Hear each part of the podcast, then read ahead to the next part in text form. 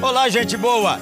Quem fala aqui é o pastor Jeremias Pereira, da oitava Igreja Presbiteriana de Belo Horizonte. Você que está aí me escutando agora ouvirá uma mensagem sustância da palavra de Deus. Vai ser uma bênção para o seu coração. Estamos orando para que você seja edificado e para que você tenha um renovo na sua fé e na sua caminhada junto com o nosso Senhor Jesus Cristo. Deus o abençoe e guarde, em nome de Jesus. Irmãos amados, por gentileza, ligue sua Bíblia, abra sua Bíblia. Primeira, segunda carta de Timóteo, capítulo 1, de 1 a 4.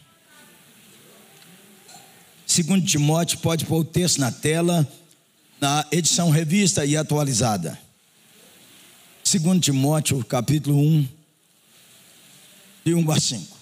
Uma pausa antes de ler. Se você amasse muito a pessoa, que ela fosse muito importante para você, e ela escrevesse um diário para ficar para você, suas palavras mais ternas no ano da sua morte. É a segunda carta a Timóteo. São as últimas palavras de Paulo no ano 67. Como você vai observar, a Bíblia é um texto antigo e eterno. Há coisas muito difíceis na Bíblia e há coisas que todo mundo entende. Então, em vez de ficar atrás de quando que o último dinossauro foi embora, procure o que, que eu devo obedecer hoje. Então preste atenção. Você e eu fomos dados para duas coisas: amar a Deus, amar o próximo, e nós, na oitava igreja, abençoar e servir famílias. Vamos lá?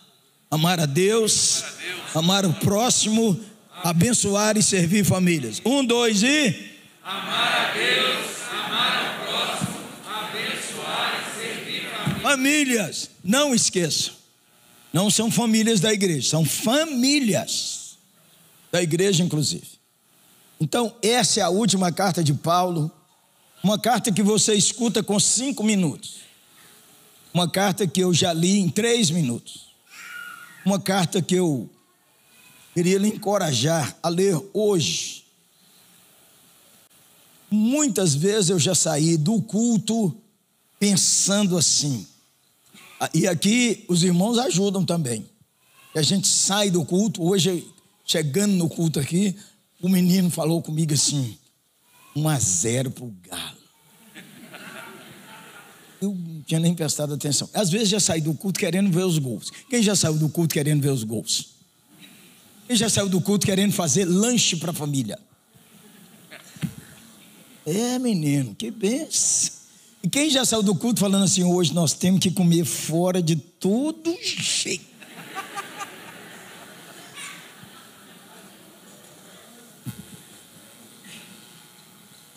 Glória a Deus. Então vamos ler essa carta tão linda. Do ano 67, Paulo está em Roma Timóteo está em Éfeso. Éfeso, uma das mais importantes cidades do mundo daquele tempo, talvez com quase um milhão de habitantes. Uma cidade riquíssima, poderosa, uma cidade que tinha uma das sete maravilhas daquele tempo, que era o Templo de Diana, uma igreja que começou com doze famílias e nem sabia bem quem era o Espírito Santo, como um punhado de nós. Então vamos pegar aqui 2 Timóteo, tá bom? Vamos lá? Esse pedacinho aí para a gente pensar rapidamente e orar mais. Paulo, apóstolo de Cristo Jesus, pela vontade de Deus, conforme a promessa da vida em Cristo Jesus, ao, vamos ao, amado filho Timóteo, que a graça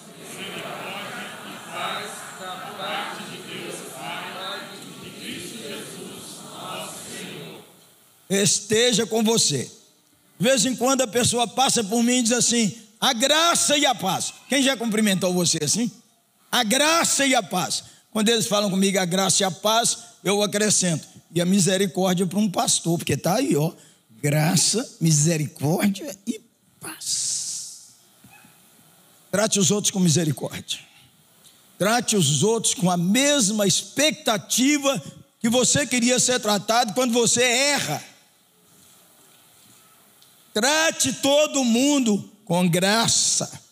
Ponha filtros da graça no seu olhar.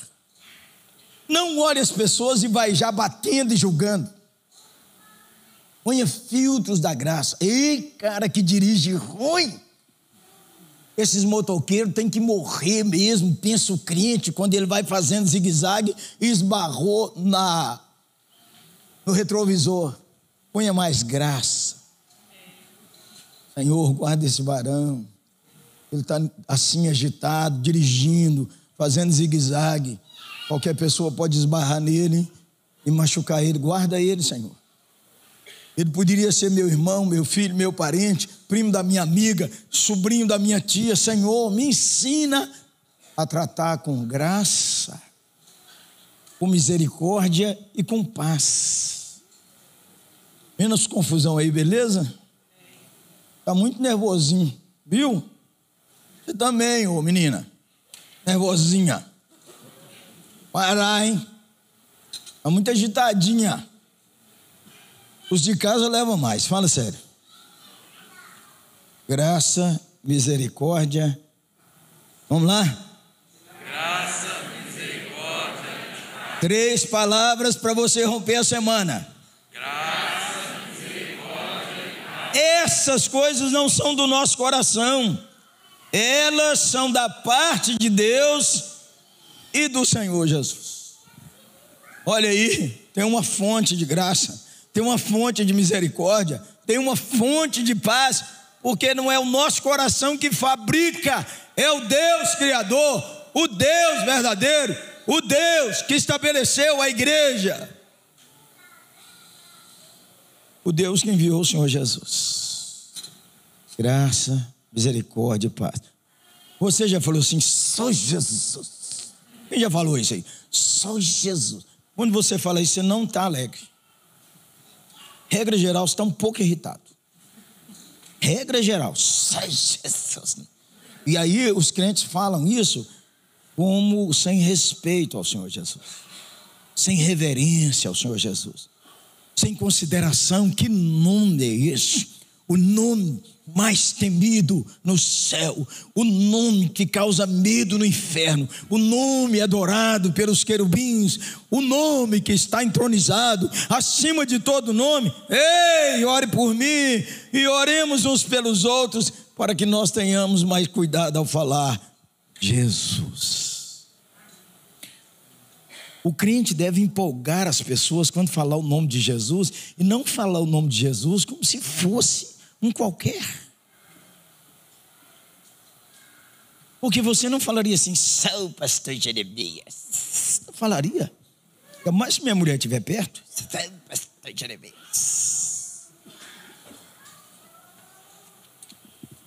Então, treina sua mente, treina seu coração. É divertido para outros, mas você e eu devemos olhar com mais reverência esse santo nome quem é de raiz aí evangélica de muitos anos conhece esse, canto, esse cântico. A minha voz deu uma rateada de ontem para hoje, mas quem ajuda aí, pastor Léo? Leva.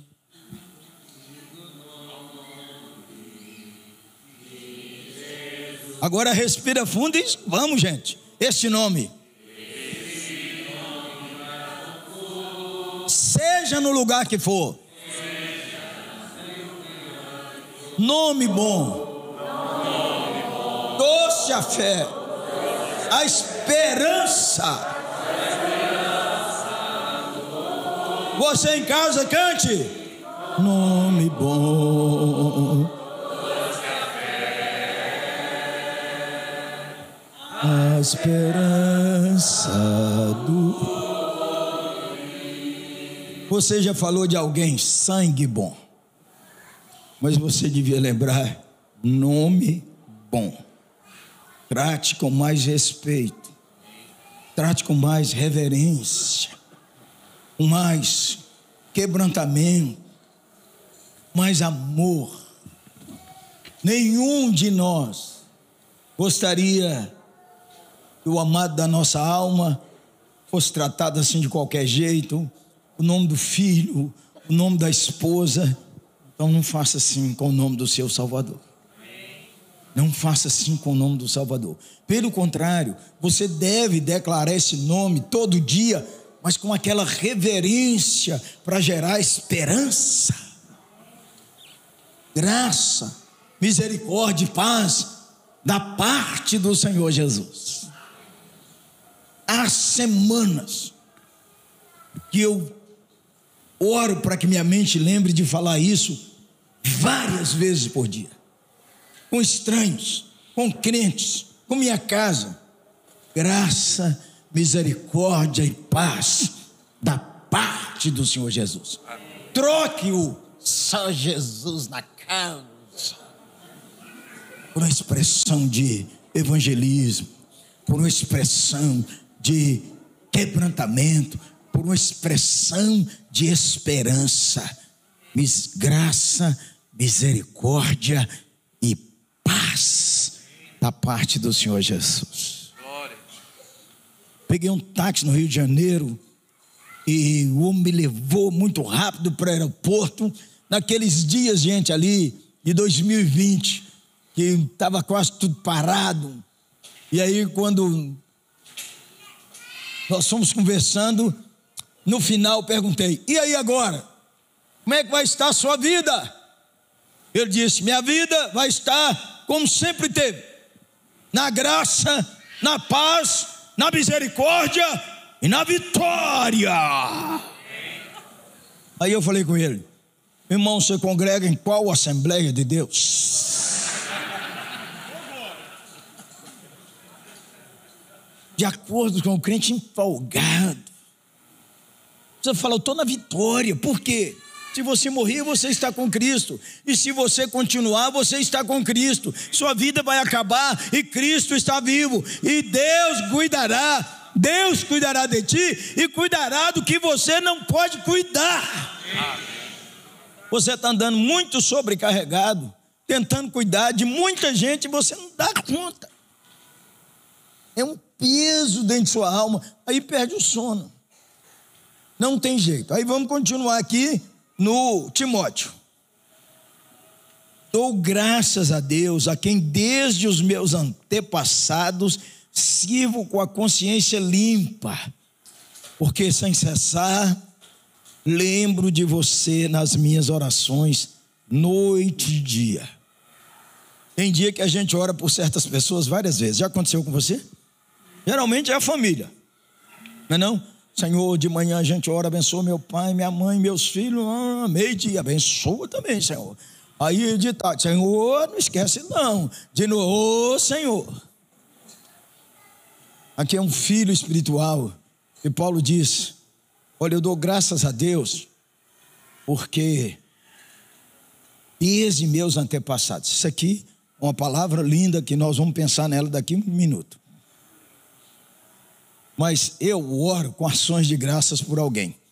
Quero que você lembre de alguém aí que talvez há algum tempo você não ora. Levanta a mão assim, ó. Põe essa pessoa no Senhor agora, agora, de mão elevada. Aleluia. Vamos adiante. Lembro-me de você, lembro-me das suas lágrimas estou ansioso por ver você para que eu transborde de alegria. Você entende esse ansioso aí, não entende? Não é o ansioso da ansiedade. É o ansioso de querer ver. Já teve ansioso para chegar seu aniversário? Doente ou normal? Entendeu esse ansioso aqui? Eu quero te ver demais, demais, demais, quero te encontrar. Eu quero ir lá na sua casa, puxa vida, não estou tendo oportunidade, mas eu queria te ver demais. Encontrei hoje na nossa igreja Nova Lima um casal que eu queria ver demais algum tempo. Eu estava assim de costas e a jovem senhora chegou, me deu um toquezinho assim, ó. Quando eu voltei, não tinha visto o neném que nasceu há alguns meses, e ela e o marido. Queria tanto vê-los e Deus me deu esse presente. Esse é esse ansioso. Oh, eu quero te ver, estou viajando, mas eu quero te ver. Eu quero muito ver. Vamos orar por você que quer ver alguém e não está conseguindo. Ou por causa da distância, ou por causa das finanças, ou porque está em outro lugar. Quem é? Vamos orar por essa pessoa que você quer ver? Vamos pedir a Deus para abrir uma porta? Vamos? Vamos embora. Senhor Deus, nós temos ligações de coração, ligações de sangue. Nem sempre, Senhor, é possível, seja por causa do trabalho, seja por causa das finanças, seja, Pai, porque eles nem podem receber a gente. Mas, Senhor, agora, nesses próximos dias, e esse ano ainda, cria uma oportunidade desse reencontro, segundo a tua misericórdia, em nome de Jesus. Estou ansioso por ver-te, para que eu transborde de alegria. Lembro-me de sua fé sem fingimento, a mesma que primeiramente habitou em sua avó Loide, ou Loide, e em sua mãe Eunice. Estou certo que habita também em ti. Então, irmãos, quero considerar três verdades rapidinho para orar em seguida. O tema nosso de hoje seria esse aqui, ó. O exemplo da fé. Põe aí para mim, irmão. Eu mudei um pedacinho. O exemplo da fé na família e o impacto na vida das crianças. Eu quero que você caminhe comigo sobre Timóteo, sobre o exemplo de fé na família e o impacto em gerações. Não só apenas a mãe, a avó e a mãe abençoar a vida de Timóteo, como por intermédio de Timóteo chegou até nós. Quando você lê 1 e 2 Timóteo, Timóteo era um jovem tímido, natural de Listra. Listra, Paulo esteve na primeira viagem missionária, lá em Listra, uma grande cidade, distante de uma cidade chamada Icônio, 32 quilômetros, onde Paulo ficou vários meses. Em Icônio, muita gente converteu, mulheres gregas de alta sociedade, mas houve perseguição. Veja comigo Atos de número 14. Corre lá, com Atos de número 14, para você acompanhar essa palavra. Em Icônio, verso 1, Paulo e Barnabé entraram juntos na sinagoga judaica e falaram de tal modo que veio a grande multidão, tanto de judeus como gregos. Pausa. As sinagogas surgiram há cerca de 400 anos atrás, quando do exílio da Babilônia. O templo foi destruído em Jerusalém e agora levados cativos para a Babilônia, os levitas, os sacerdotes pensaram como é que a gente vai treinar as gerações. Fundaram as sinagogas. As sinagogas funcionavam com 50 mulheres, mas tinha que ter 10 homens. Era o estilo judaico. Na sinagoga era lido o livro de Deuteronômio, era lido o livro dos profetas, e as crianças eram treinadas para memorizar a Bíblia. Tinha a Torá, Gênesis, Êxodo, Levítico, Números e Deuteronômio. As crianças iam todo dia, era como se fosse para a escola. E no sábado tinha o culto, onde começava com a proclamação. Deuteronômio 6, Shema. Shema significa ouve Israel, ouve oitava. O Senhor, nosso Deus, é o único Senhor. A sinagoga abria assim. A sinagoga tinha uma liturgia que ia lendo ou os profetas ou os salmos. Mas todo visitante que chegava na sinagoga, num determinado momento, perguntava se ele tinha uma palavra aos irmãos. Esse não é o costume aqui da oitava, mas é o costume em várias igrejas que eu conheço. Especialmente uma igreja que o irmão está visitando, o irmão é de qual congregação? Tal. Irmão, quer dar uma saudação? Tem algum irmão nos visitando aqui hoje? Levanta a mão e dá um tchau. É de outra igreja, é de outra cidade, é de outro lugar, veio de Marte. Obrigado, hein? Obrigado pelo carinho de vocês terem vindo aqui hoje. Podiam ter ido em tanto lugar e resolveram nos abençoar. Então, na sinagoga, Paulo aproveitava a oportunidade, você se lembra, ele era dos rabinos mais eruditos. Aí ele começava no profeta Isaías e começava a falar de Gênesis. Do semente da mulher virá o resgatador. E ele falava de Êxodo. E eu levantarei um semelhante a Moisés. E ele falava de Davi. Vem o descendente de Davi e ele ia ministrando de tal maneira que ele chegava dizendo: a esperança de Israel, a esperança de tudo, concretizou, e nós vimos a sua glória. Jesus de Nazaré morreu em Jerusalém pelos nossos pecados, ressuscitou, está vivo, e quem espera a promessa, ela chegou. Creia em Jesus de Nazaré. Aquilo foi um movimento espetacular. Vamos continuar. Verso de número: Entretanto, Paulo e Barnabé ficaram bastante tempo em Icônio, falando ousadamente do Senhor, o qual confirmava a palavra da sua graça, concedendo pela mão deles que se fizessem milagres e prodígios. Mas o povo da cidade se dividiu. Uns eram pelos judeus, outros pelos apóstolos. Então surgiu um movimento entre os gentios e os judeus, com o apoio das suas autoridades para maltratar e apredejar Paulo e Barnabé. Verso 8, leia para mim para você aprender uma lição estratégica para a vida. Vamos lá? Desculpe, desculpe. 14, 6, desculpe. Agora. Sabendo eles, fugiram para a Lícia e Deve, cidades de onde anunciaram Ei, aprende aí, ó. Tem hora que você tem que fugir. É a melhor estratégia. Tem hora que não é bater de frente, é recuar. Você está apanhando muito porque não aprendeu isso. Tem hora que é recuar. Em casa, da família, você sabe disso. Vou aprendendo aos poucos. Minha filha Rúbia, autista. Então não adianta quando ela ficar nervosa, já errei demais, que eu também falava. E aí piorava o ambiente. Então tem hora que você tem que recuar para conversar depois, para rir depois. É covardia, não, é sabedoria, tá? Só um amém. Louvado seja nosso Senhor Jesus Cristo. Já é bom, ainda bem que não teve zero amém. Vamos lá. Em Listra, olha aí.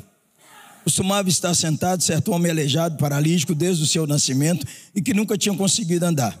Este homem ouviu Paulo falar.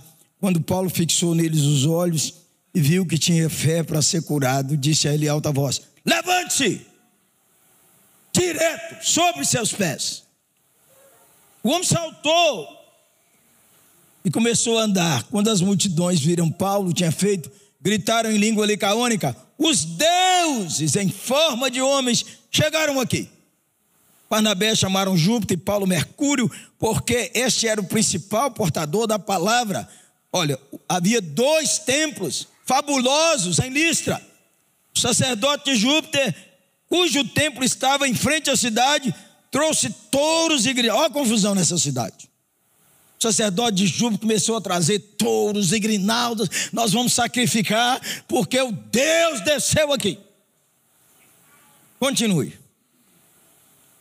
Ouvindo os apóstolos, Paulo e Barnabé, rasgaram as suas roupas e gritando: Senhores, por que estão fazendo isso? Nós somos seres humanos como vocês, sujeitos aos mesmos sentimentos Anunciamos o Evangelho a vocês para que larguem essas coisas vãs e se convertam ao Deus vivo que fez o céu, a terra e o mar. Nas gerações passadas, Deus permitiu que todos os povos andassem seus próprios caminhos. Contudo, não deixou de dar testemunho de si mesmo, fazendo bem também a vocês, dando chuvas dos céus e estações frutíferas, enchendo o coração de vocês de fartura e alegria. Ei, ei, ei, olha que coisa linda. Você e eu temos que orar para ter comida na casa do incrédulo, igual tem na sua. ter o, o, o, incrédulo que tem sua clínica, que tem seu trabalho, orar para Deus prosperar ele, porque quando ele prospera, você também prospera. Nem todo crente vai dar emprego a gente crente, mas o incrédulo dá. Amém? Quem trabalha aqui com gente crente? Levanta a mão. Seu patrão é crente. Pouca gente. E quem trabalha com patrão, ele é religioso, católico ou religioso. Ele diz assim: Eu sou espiritualista. E quem trabalha com quem zomba do Evangelho? Levanta a mão. O cara não crê em nada. Pronto, está misturado. Todo mundo tem que prosperar, amém? Ora por isso todo dia. Todo dia. Todo dia. O sujeito produz o vinho, mas quem produz a rolha é a empresa do crente. Ó, oh, Deus dá estações frutíferas, Deus dá chuva, Deus dá o sol. Amém, irmão? Amém. Somos gente. Nós temos que tratar todo mundo com doçura. Quando você trata todo mundo com graça. Vamos de novo? Você daqui a pouco tem uns amigos que moram na rua, que todo dia você fala com eles, todo dia você os cumprimenta. Você tem aqueles amigos também, do ponto de vista social, importantes. Você olha o Instagram, olha o Facebook e fala: Ó, oh, Fulano seguindo Beltrano, ou me seguindo. É só perfumaria e fumaça, beleza?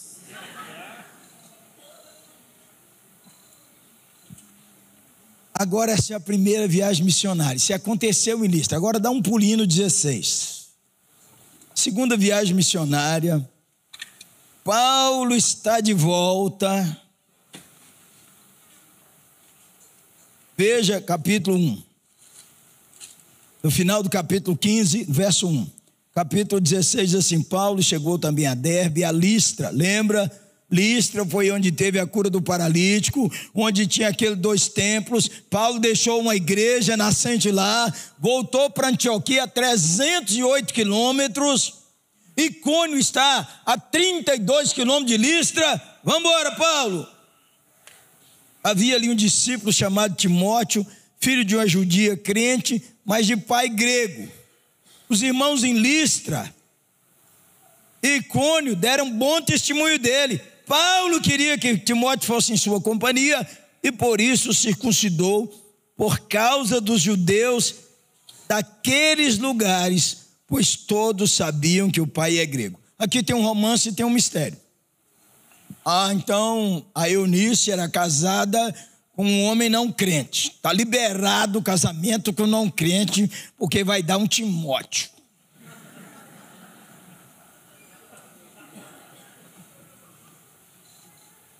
Não precisa explicar nada, não, né? Já deu. Já deu.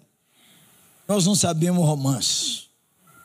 O casamento, naqueles dias, ele tinha várias facetas. Por exemplo, Eunice e o marido dela eram escravos? Não sabemos. Naqueles dias havia a maioria do povo do Império Romano era escravos. E quem autorizava o casamento era o dono do escravo. Por isso a gente entende isso melhor em 1 Coríntios. Então tinha um casamento que era assim: o dono do Zé falava com ele, vai casar com a Maria. O que, que era casar com a Maria naquele tempo? É que o dono do escravo autorizava ele entrar para a tenda com ela e, e ter vida sexual com ela. Esse era o casamento. Tinha mais três maneiras de casar em Roma. No Império Romano inteiro. E aí, esse era um problema para a igreja. Por quê? Porque se o patrão resolvesse vender o escravo, ele acabava com a família. Ele quer vender o escravo, mas a mulher dele não vai. E os filhos dele não vai. Ou ele poderia dizer: vai você e a mulher, mas os filhos são meus. Havia uma tensão violenta para a igreja naqueles dias, irmãos. Tem os crentes assim: ah, os dias hoje são difíceis. Nunca teve fácil. Mas nós temos o Senhor Jesus vivo, mas nós temos o Espírito Santo atuando, mas nós temos o poder da oração e nós temos a fé em Jesus. Amém.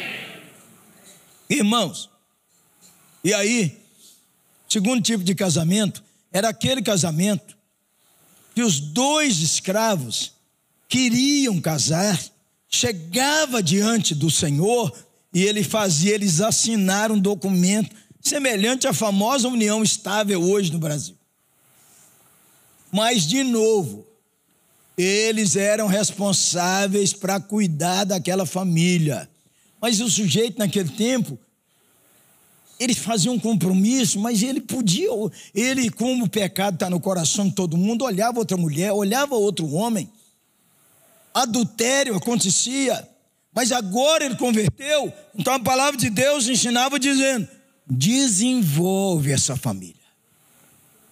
O terceiro tipo de casamento era aquele casamento parecido com o de hoje. Tinha a moça entrava de véu, tinha uma grinalda na cabeça, uma mulher mais velha segurava na mão dela, havia moças que entravam, quase tudo que tem hoje não é cristão, é do paganismo romano. Então a moça não quer casar enquanto não tiver o dinheiro para tudo. Não, eu não quero só aquela bênção lá na igreja. É.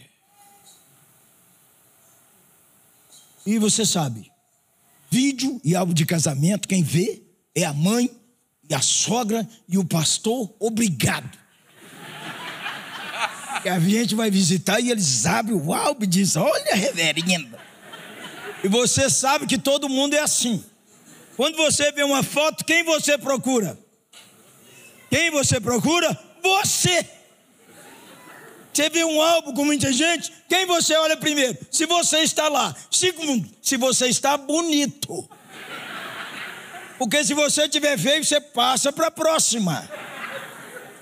Agora a gente olha álbum de casamento, menino, só aparece a ponta do terno do pastor.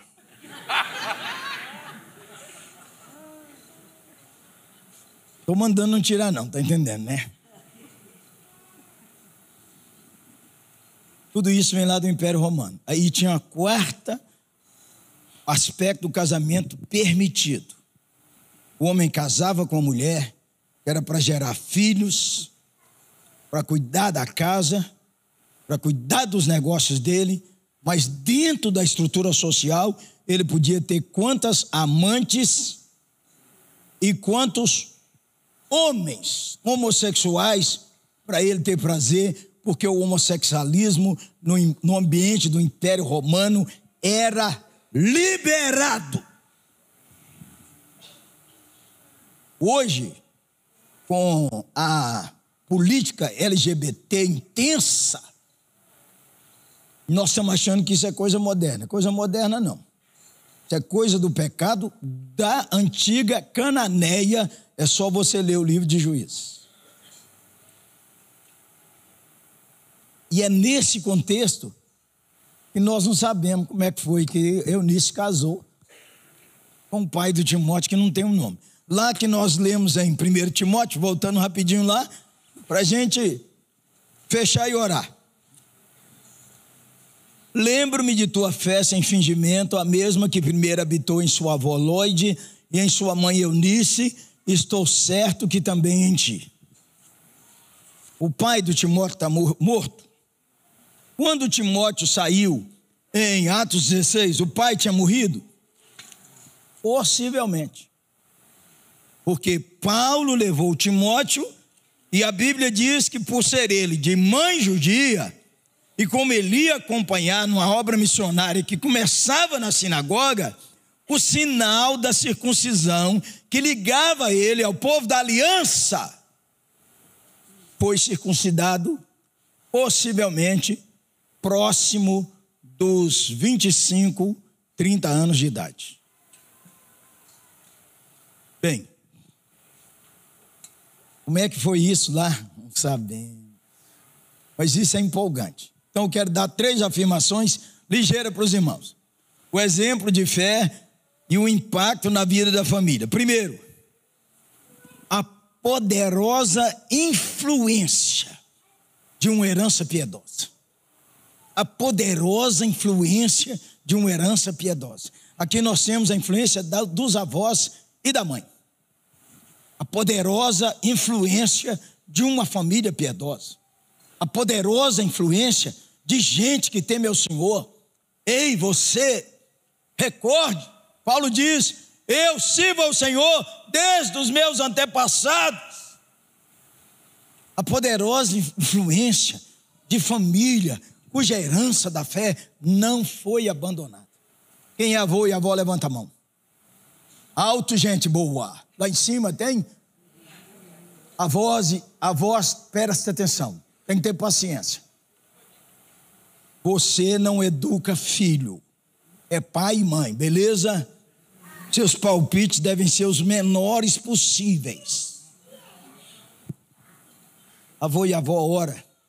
Avô e avó trata com doçura. Avô e avó tem aquele ambiente, porque você sabe, a tensão de educar do pai e mãe é horrorosa. Fala sério. Você cobra de ser mesmo que seu filho tem que dar certo.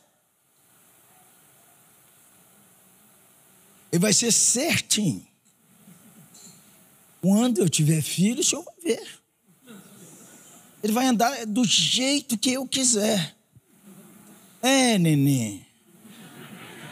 Já ri muito aqui nessa igreja, porque tinha umas moças assim desse escarpão brutal.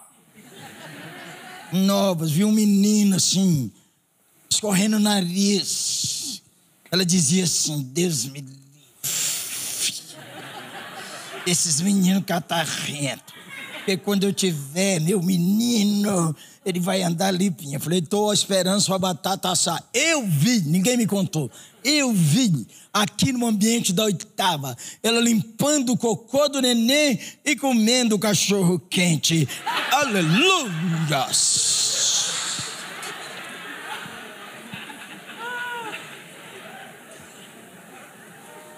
Eu não falei nada. Eu também tenho juízo. Você acha o quê?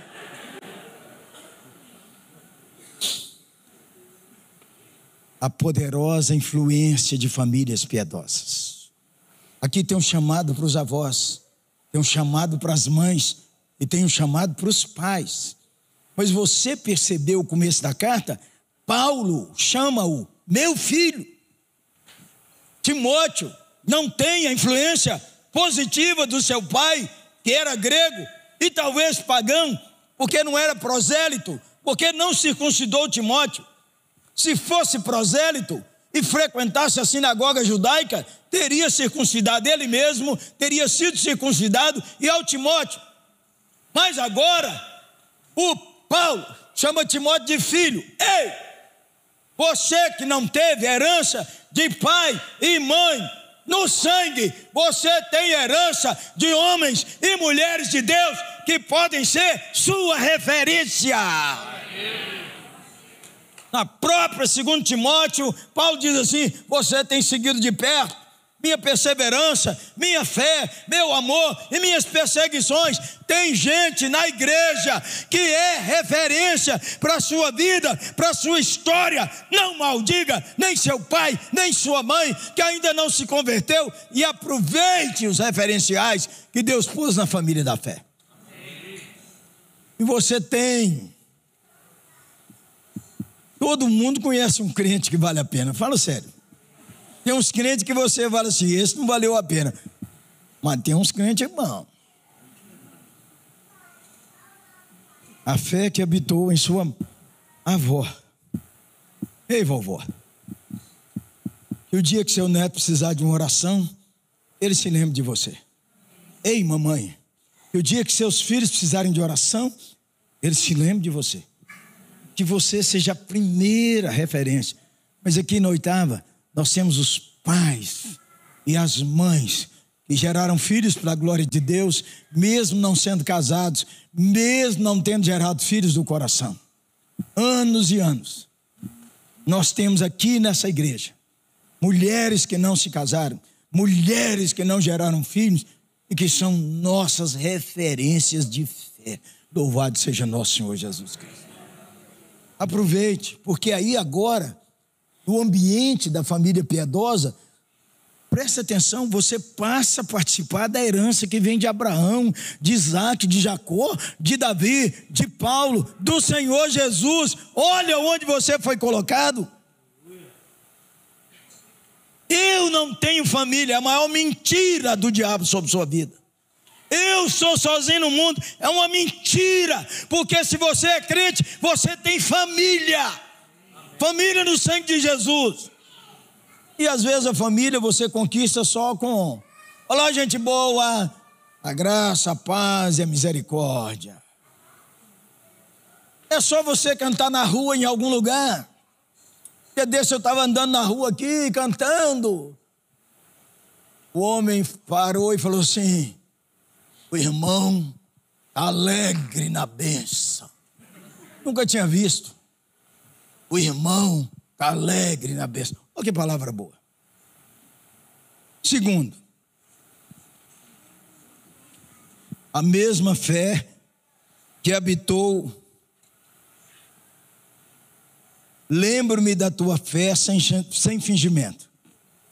A vontade de Deus é que tenhamos uma fé contagiante para alcançar as novas gerações. Uma fé contagiante, uma fé que vale a pena, uma fé que louva, uma fé que adora, sem fingimento. Sua mãe tinha assim, sua avó tinha assim, seus pastores tinham assim, seus presbíteros tinham assim, seu líder de célula tinha assim, seu pessoal do louvor tem assim, e nós estamos assim. Então preste atenção para a gente reclamar menos. Nós não estamos no ambiente de perfeição, nós estamos no ambiente do crescimento. Ó, tira essa palavra de sua boca. Tem gente que fala assim: todo crente é falso. É que pode dizer isso? Você está falando contra você todo crente é falso, então você é primeiro. Já falei, vou repetir, de vez em quando eles falam comigo, essa igreja sua só quer meu dinheiro. De vez em quando eu só escuto, mas de vez em quando eu falo, ô Zé, nem tanto dinheiro você tem assim, então não enche não. Eu estou precisando de 50 bilhões. Quer transferir?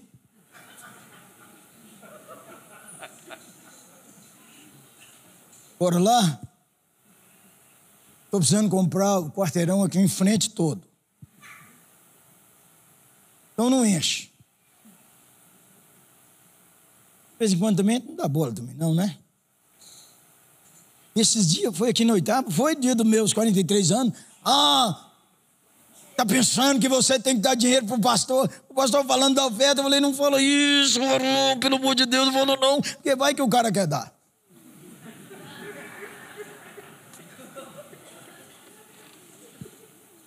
Você nunca sentiu vontade de dar um dinheiro para alguém? Quem já sentiu?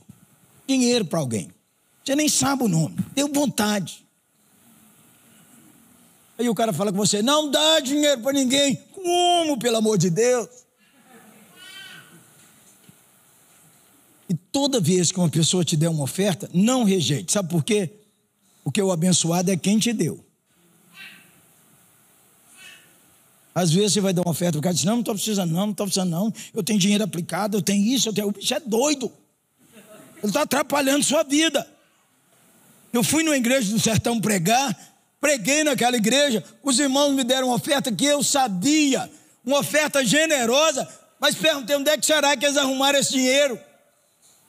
Falei, não, não vou receber, não, não vou receber, não, não. Aí o pastor falou, pelo amor de Deus, não atrasa nossa igreja, não, não atrasa.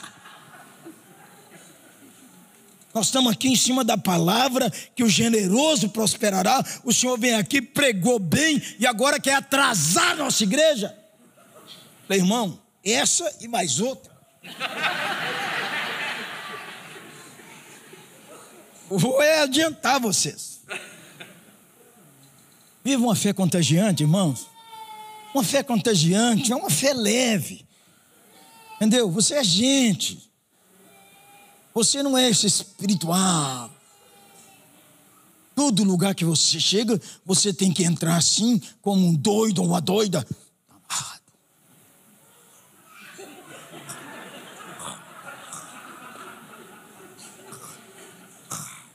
É isso.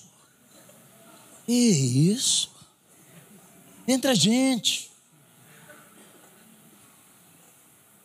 Ele ali, ó, feiticeiro. Que isso? Ele é gente. É gente. Há muitos anos atrás, eu estava voltando da Bahia, a época do Timbalada. Timbalada, maravilhoso. Entrou o pai de santo com tanto colar, e os meninos. Atrás de mim, o pai de santo me deu uma aula pastoral, porque ele falou com o menino assim: aquela mulher vai acabar com a sua vida. Eu estou te falando pela última vez. Larga aquela mulher. Aula pastoral. Peguei no rabo aqui, ó. Aí cheguei aqui na oitava, não era aqui não, era. Acho que era na Itamogi, era na Itamogi. Cheguei, irmãos, quando eu entrei no avião, a timbalada entrou. Aí uma pessoa no final do culto falou assim: Pastor, o senhor não sentiu um all-star, não? Que tanto de demônio entrando naquele avião. Que é isso, menino? Maior é o que está em nós do que está no mundo. Eles é que começaram a ter mal. Oh, tem um pastor aqui. Oh, santo aí. Oh. Que isso, gente? Viva uma fé contagiante, alegre, leve, de Deus. Terceiro, o compromisso de empolgar as gerações com seu testemunho de fé. É parecido, mas é diferente. É seu testemunho de fé. É você na vida. Você não escolheu o dia de chegar, esse dedo aqui, ó. E também não sabe o dia que vai. Por isso que a gente vive hoje. Por isso que a Bíblia diz: se hoje você ouvir a voz do Senhor, não endureça o seu coração, agora aí mesmo, entregue sua vida a Jesus, reconcilie-se com Deus. Você está distante de Deus, uma oração sincera, aí também online. Então hoje, de manhã, eu estava pregando em Nova Lima, dizendo: olha, 1955, 2040, 2050 ou hoje. É o Senhor que decide. Aí você só tem isso aqui para viver. Viva empolgado. Viva de tal maneira que seu testemunho de fé abençoe alguém. Conforte alguém. Dê descanso a alguém. Você é de Deus. Não é? São coisas tão pequenas que às vezes abençoam. Pequenas. Você está no estacionamento orando por todo mundo. Ô Senhor, abençoa aqui, olha. Fulano, Beltrano, tem um símbolo lá que é cadeirante. Abençoa essa família, Senhor. Tem um símbolo do autismo, ó Senhor. Abençoe essa família. Aí você vê aquele carro chiquererésimo. Se você não vigiar, você fala assim, aí, ó. Deve ter roubado esse dinheiro aí. Bateu um... É de Deus, pelo amor de Deus, gente. Senhor, obrigado que esse homem pode ter esse carro. O Senhor o guarde assaltante, daqueles que querem tomar seu patrimônio, que proteja a família dele. Você é de Deus. Você não sabe por quem você está orando, mas Deus ouve e vê. Vamos repetir a primeira? a poderosa influência de famílias piedosas. Dois, a vontade de Deus é que a fé em Cristo seja contagiante a cada geração. Assim vai passando, irmãos. E aí vem os filhos e vem os netos. E muita gente não vai ver neto, porque está casando agora com 35 anos, 40. Não dá tempo mais ter filho. Então tem que encorajar os rapazes a deixar de preguiça e começar a ganhar dinheiro novo. E casar novo, 24, 25. E gerar logo os meninos, dois, três, quatro, e parar de criar cachorro.